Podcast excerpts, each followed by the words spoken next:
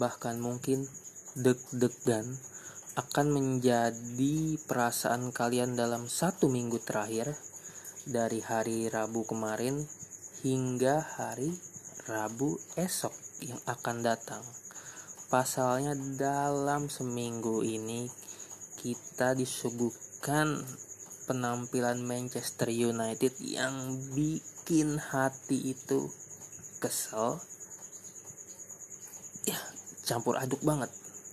Salah satunya laga Premier League pekan ke-11 yang baru aja berakhir tadi. Sempat tertinggal 1-0 dari pasukan David Moyes di London Stadium. Manchester United akhirnya kembali menang di laga away. Kali ini melakukan comeback lagi dengan skor 3-1 tapi tunggu dulu. Sebelum kita bahas laga ini gue mau sedikit membahas laga yang sebenarnya nggak gue tonton yaitu laga di midweek kemarin. Matchday kelima Liga Champions 2020-2021 grup H antara Manchester United melawan Paris Saint-Germain. Yang sebenarnya di match itu kalau United menang mereka akan memastikan diri lolos ke babak 16 besar Liga Champions. Tapi faktanya kalian bisa tahu sendiri United tumbang 1-3 dari PSG. Ini mengulang raihan yang sama atau hasil yang sama seperti babak 16 besar Liga Champions 2018-2019 leg pertama saat itu kalah 0-2 di Old Trafford dan kembali terulang kalah 1-3 gue sendiri nggak nonton pertandingan ini seperti yang gue bilang tadi tapi ngeliat hasil ini tentu sangat-sangat mengecewakan karena peluang di depan mata untuk memastikan diri lolos akhirnya dibikin susah sendiri hingga laga terakhir pas away ke Leipzig nanti. Dan di laga ini menurut sebagian analisis analisis sebagian pandit dan teman-teman yang nonton United ini main sebenarnya bagus lawan PSG tapi sayang dalam hal finishing tidak baik terutama peluangnya Anthony Martial. Anthony Martial ini emang lagi bau banget kayaknya. Dia punya dua peluang. Gue nonton highlights ya, gue nggak nonton pertandingannya, tapi gue lihat cuplikannya. Dua peluang Martial yang harus menjadi gol dan nggak menjadi gol. Saat itu skor udah satu-satu. Dan kalau kalian tahu kan pasti PSG itu unggul duluan di menit ke-6 lewat golnya Neymar lalu disamakan oleh Marcus Rashford di menit 32 kalau gue nggak salah babak pertama satu-satu Nah, di babak kedua di menit ke-48 kalau gue nggak salah itu si Martial dapat peluang. Nggak gol. Bolanya melambung tinggi ke tribun Streetford End dan lagi-lagi dia dapat peluang lagi. Ya gitu. Emang Martial ini mungkin lagi bahu ya? Lagi apes atau lagi gimana? Gue juga nggak ngerti. Dan ada peluang dari Cavani juga yang membentur Mister Gawang. Lalu sayang banget akhirnya di menit keberapa PSG berhasil kembali unggul jadi satu dua. Dan gak lama setelah itu Fred kena kartu kuning kedua eh, kartu merah. Dan menurut yang nonton gue melihat analisis teman-teman yang nonton melihat yang tadi gue bilang si Fred ini mainnya bahaya banget. Apa ya kebawa emosional kepancing emosi. Dan para pemain PSG pun banyak yang drama. Jatuh-jatuhan lah. Ya lu tau lah Neymar and the gang itu gimana? Dan akhirnya ya udah 10 lawan 11 ya berharap apa? Selain mungkin berharap keajaiban bisa imbang jadi dua-dua. Tapi nyatanya di injury time Neymar berhasil membungkus kemenangan PSG 3-1 sekaligus membuka peluang PSG untuk melaju ke babak 16 besar Liga Champions dan bahkan mereka berpeluang jadi juara grup karena lawan mereka itu di laga trail Istanbul Basaksehir dan mereka main di Park the Prince, markas mereka sendiri. Sementara United akan melakoni laga hidup mati lawan Leipzig di Jerman di Red Bull Arena. Sebenarnya MU sendiri hanya butuh hasil imbang ya buat memastikan diri lolos ke babak 16 besar. Tapi rawan menjadi runner up kalau imbang. Otomatis ya kalau mau menang. Entah apa pun hasil PSG lawan Istanbul yang penting menang. Tapi masalahnya berat. Mainnya di Jerman, markasnya Leipzig meskipun di pertemuan pertama United sukses meluluhlantakkan Leipzig 5 gol tanpa balas. Dan apa ya?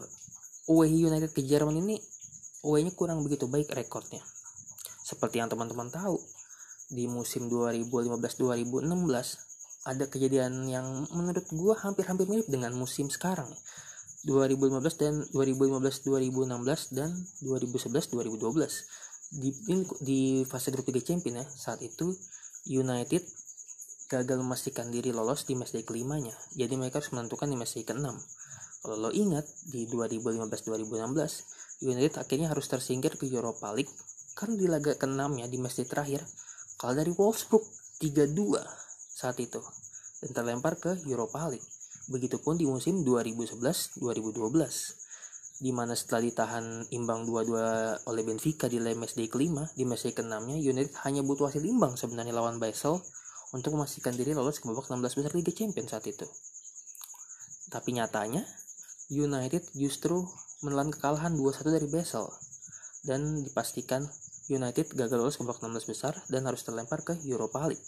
Dan lebih parahnya lagi, saat itu United adalah finalis Liga Champions musim lalu di 2010-2011.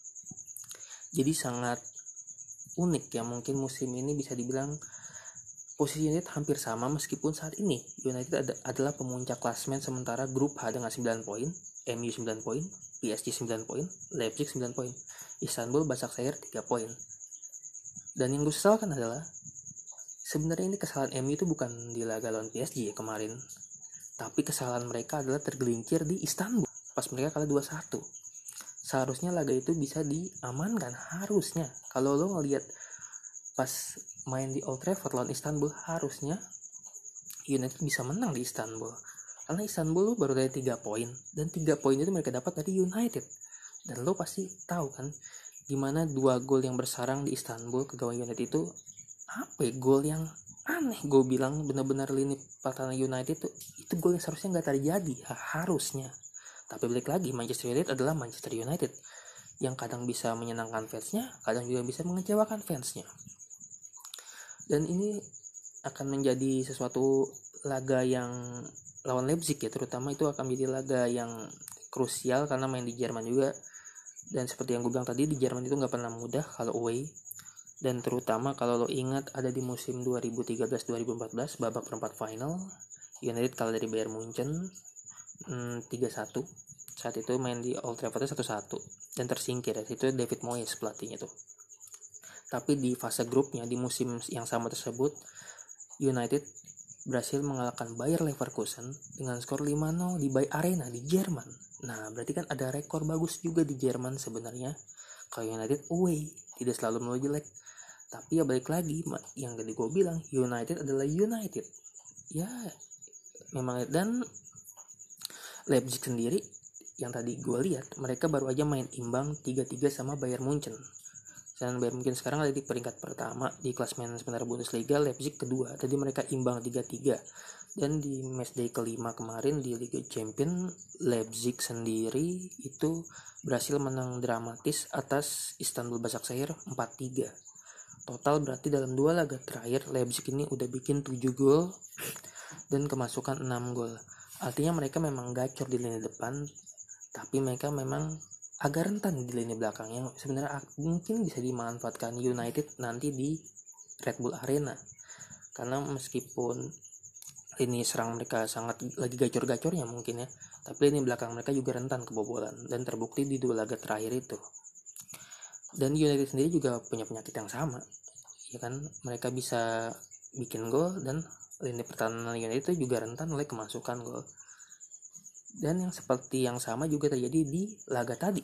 Di lanjutan Premier League pekan ke-11 di kandang West Ham di London Stadium babak pertama tanpa Bruno Fernandes, tanpa Marcus Rashford benar-benar kelihatan bagaimana lini tengah United caur banget ya kan? Kalau lo nonton pasti lo tahu gimana Van de Beek, Paul Pogba dan McTominay benar-benar nggak bisa pegang lini tengah ya kasarnya gitu.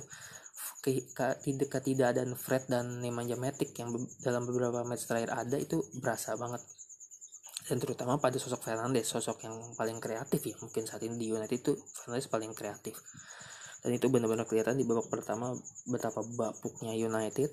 Beberapa kali West Ham dapat peluang dapat apa ya umpan-umpan hanya West Ham sendiri mainnya bertahan ya sebenarnya dan mereka melakukan counter attack yang berbahaya loh. Ini mirip-mirip pas Istanbul lawan United itu serangan-serangan balik seperti itu. Dan beberapa kali mereka dapat peluang. Sebenarnya itu West Ham bisa unggul mungkin tadi tiga gol atau dua gol ya di babak pertama harusnya. Tapi ada beberapa peluang yang terbuang oleh mereka sendiri. Itu menjadi warning besar buat lawan Leipzig nanti ya. Dan gol tercipta di menit ke 38 tadi uh, bisa dibilang mungkin ada sedikit error dari Alex Teles karena dia kelihatan melepas pemain West Ham. Dia nggak ngelihat di belakangnya pemain West Ham. Gue lupa tadi namanya yang bikin gol siapa tuh. Pokoknya menit 38 kemasukan gol 1-0 dan habis itu di, di sekitar 7 menit terakhir 8 menit terakhir itu West Ham benar-benar membombardir United. Sebenarnya United bu juga bukan tanpa peluang ya di babak pertama. Ada tendangan jarak dari Paul Pogba yang ditangkap oleh Fabianski lalu ada tendangan Martial juga yang ditepis Fabianski. Martial ini apa ya baru ya ulang tahun. Di match ini tuh dia lagi berulang tahun tentu kayaknya dia berambisi banget buat bikin gol. Kelihatan banget dari cara dia main.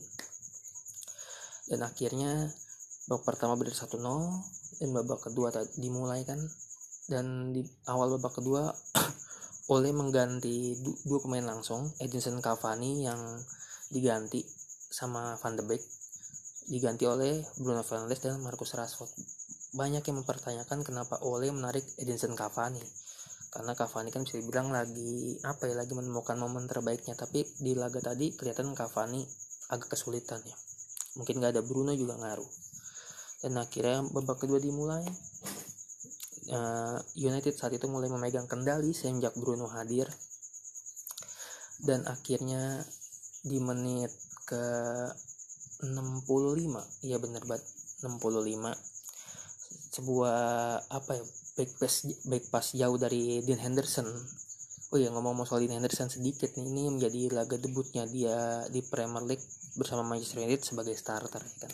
Kalau pekan lalu dia masuk sebagai penggantinya De Gea. Dan setelah mendapat back pass jauh dari Dean Henderson itu Bruno Fernandes menggiring bola dari sudut apa sisi kanan lapangan dan gue pikir tadi bolanya akan dikasih ke Marcus Rashford yang dia udah nyari ruang. Ternyata bolanya dikasih ke Paul Pogba yang datang dari lini belakang. Dan gue nggak nyangka tendangan itu Pogba itu gol masuk ke gawang satu-satu. Gue apa ya gue sempat kepikiran apa tendangan gue kepikiran itu tendangan itu apa melambung. Tahu-tahu masuk gue juga kaget. Pogba akhirnya mencetak gol. Ini gol pertama di, di Premier League musim ini atau bukan? Seingat gue terakhir dia bikin gol itu pas lawan Brighton tendangan bebas ya free kick di Carabao Cup deh di kandang Brighton itu menang 3-0 saat itu. Satu-satu dan ternyata harus dicek VAR dulu karena ada kemungkinan bola itu udah keluar pas si Dean, Dean Henderson ngasih back pass jauh ke Fernandes ya kan? Ada kemungkinan keluar dicek VAR dulu kan bahkan saat bola melambung kelihatan banget di cuplikannya kalau si David Moyes angkat tangan dan kelihatan dia marah-marah kalau bolanya udah keluar dari garis gawang ternyata setelah dicek VAR itu gol. Sah karena bolanya nggak keluar. Dan gue kalau ngeliat dari sudut pandang apa ya, TV nontonnya ya kelihatan bolanya kayak keluar ya pas di sendang ditendang sama Dean Henderson karena bolanya melengkung gitu kan belok gitu. Satu-satu. Dan gak lama setelah itu gue rada meleng tuh satu-satu. Pas lagi nonton satu-satu gue lagi minum tiba-tiba dua satu berbalik unggul. Di menit 68 Mason Greenwood membalikan keadaan ya gue jujur gue happy banget pas ngeliat Greenwood bikin gol dan benar-benar kelihatan banget setelah Fernandes masuk dan apa namanya Rashford masuk kelihatan banget berubah jalannya permainan dan tentu saja Juan Mata yang yang masuk menggantikan Anthony Martial yang cedera. Itu Martial gue nggak tahu lagi apes atau gimana ya di babak kedua dia di hari ulang tahunnya dia kayak apes banget tahun ini dia sendiri yang minta ganti karena gue ngeliat gestur dia sempat minta diganti pas dia kayak apa ya kecetit gitu kali mungkin pahanya atau ketarik otot pahanya. Skor 2-1 dan di situ gue wah gue udah yakin kalau United bakal menang karena set, sebelum gol itu pun United memang memegang kendali permainan dan pokoknya semenjak Fernandes masuk itu benar-benar apa ya berubah lah permainan United. Memang West Ham itu bertahan aja mainnya sampai akhirnya pada menit Rashford sempat, juga dapat beberapa peluang sempat beberapa kali ngancem. Fernandes pun juga dan akhirnya di menit 78 sebuah gol kill the game lahir lewat sontekan chip Marcus Rashford. 3-1 menurut gue itu selesai meskipun masih 78 dan sebenarnya bisa aja jadi 4-1 sempat Greenwood dapat peluang di menit terakhir. Well akhirnya 3-1 dan ini menurunkan apa meneruskan tren di musim ini di laga away Premier League. Kalau United selalu kemasukan gol terlebih dahulu tapi bisa bawa pulang 3 poin. Ya kan lawan siapa itu? Lawan Newcastle ya kan? Lawan Everton lawan Brighton lawan Soton dan tadi lawan West Ham. Itu United selalu kemasukan gol lebih dulu tapi mereka dapat 3 poin dan di laga away musim ini sapu bersih tuh 3 poin dapat 15 poin. Sementara di Old Traffordnya busuk ya. Pas main di Old Trafford nggak ngerti kenapa busuk banget. Tapi di away benar-benar gokil. Apa mendingan main away aja kali ya 3-1 ya dan di klasemen sementara Premier League Manchester United ada di peringkat keempat uh, dengan 19 poin di peringkat kelimanya ada Manchester City dengan 18 poin yang tadi menang 2-0 kalau nggak salah lawan Fulham. Dan saat gue rekam ini Chelsea lagi main lagi unggul 2-1 lawan Leeds United. Ada kemungkinan tiga besar tidak akan banyak berubah ya. Paling Tottenham, Liverpool dan Chelsea kayaknya. Entah Tottenham lawan apa Tottenham lawan Liverpool mainnya baru besok atau Senin ya gue juga belum lihat jadwalnya dan ini apa cukup mengembirakan ya sebelum jadi apa ya mudah-mudahan ada motivasi tersendiri untuk para pemain United jelang laga hidup mati di match day Liga Champions lawan Leipzig dengan kemenangan ini nih 3-1 uh, kemenangan yang cukup fantastis karena mainnya ini mengulang laga pekan lalu ya pas lawan Soton mainnya bapuk. Tapi babak pertama khususnya mainnya bapuk tapi di babak kedua mainnya berubah. Dan yang gue takutkan ya ini dia Fernandes sentris Bruno sentris bener-bener ketergantungan sama Bruno Fernandes. Ini bahaya banget kalau Bruno nya buntu atau Bruno nya cedera. Lu kalau lu nonton pasti lu tahu gimana babak pertama United itu bener-bener mainnya kayak begitu. Lah itu kalau nggak ada Bruno ya kayak gitu mainnya. Kelihatan banget kan jadi ini apa ya mungkin pemain-pemain lain apa kayak nggak punya motivasi kayak semangat kayak Bruno ya? Gue juga nggak ngerti itu kenapa bisa kayak gitu. Dan pekan depan di laga Premier League United sendiri bakal menjalani derby Manchester di Old Trafford. Ini ini apa ya gue cukup agak riskan ya karena mainnya di kandang.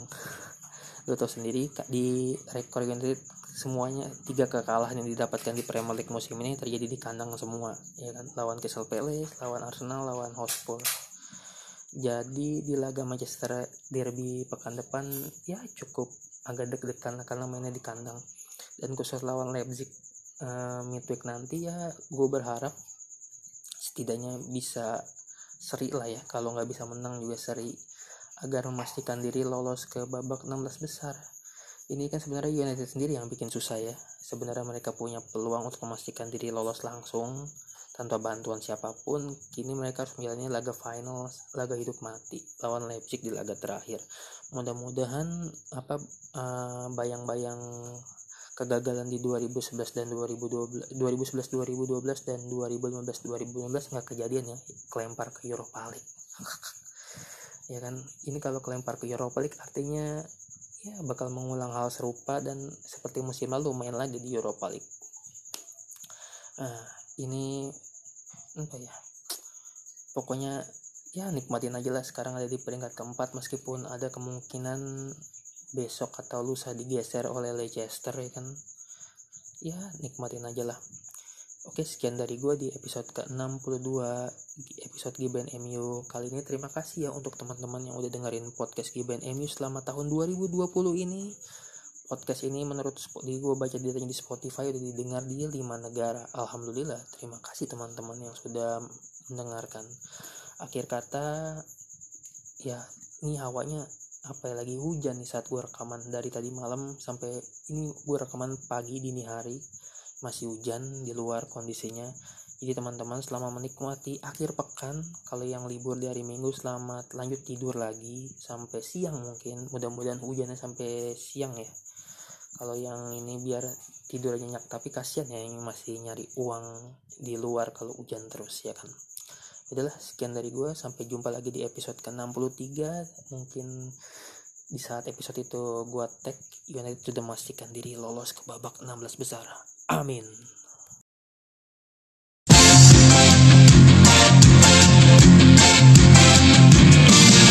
Setiap saat bayang selalu hadir menerpa.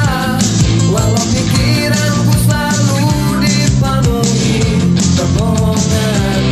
Namun semua membuatku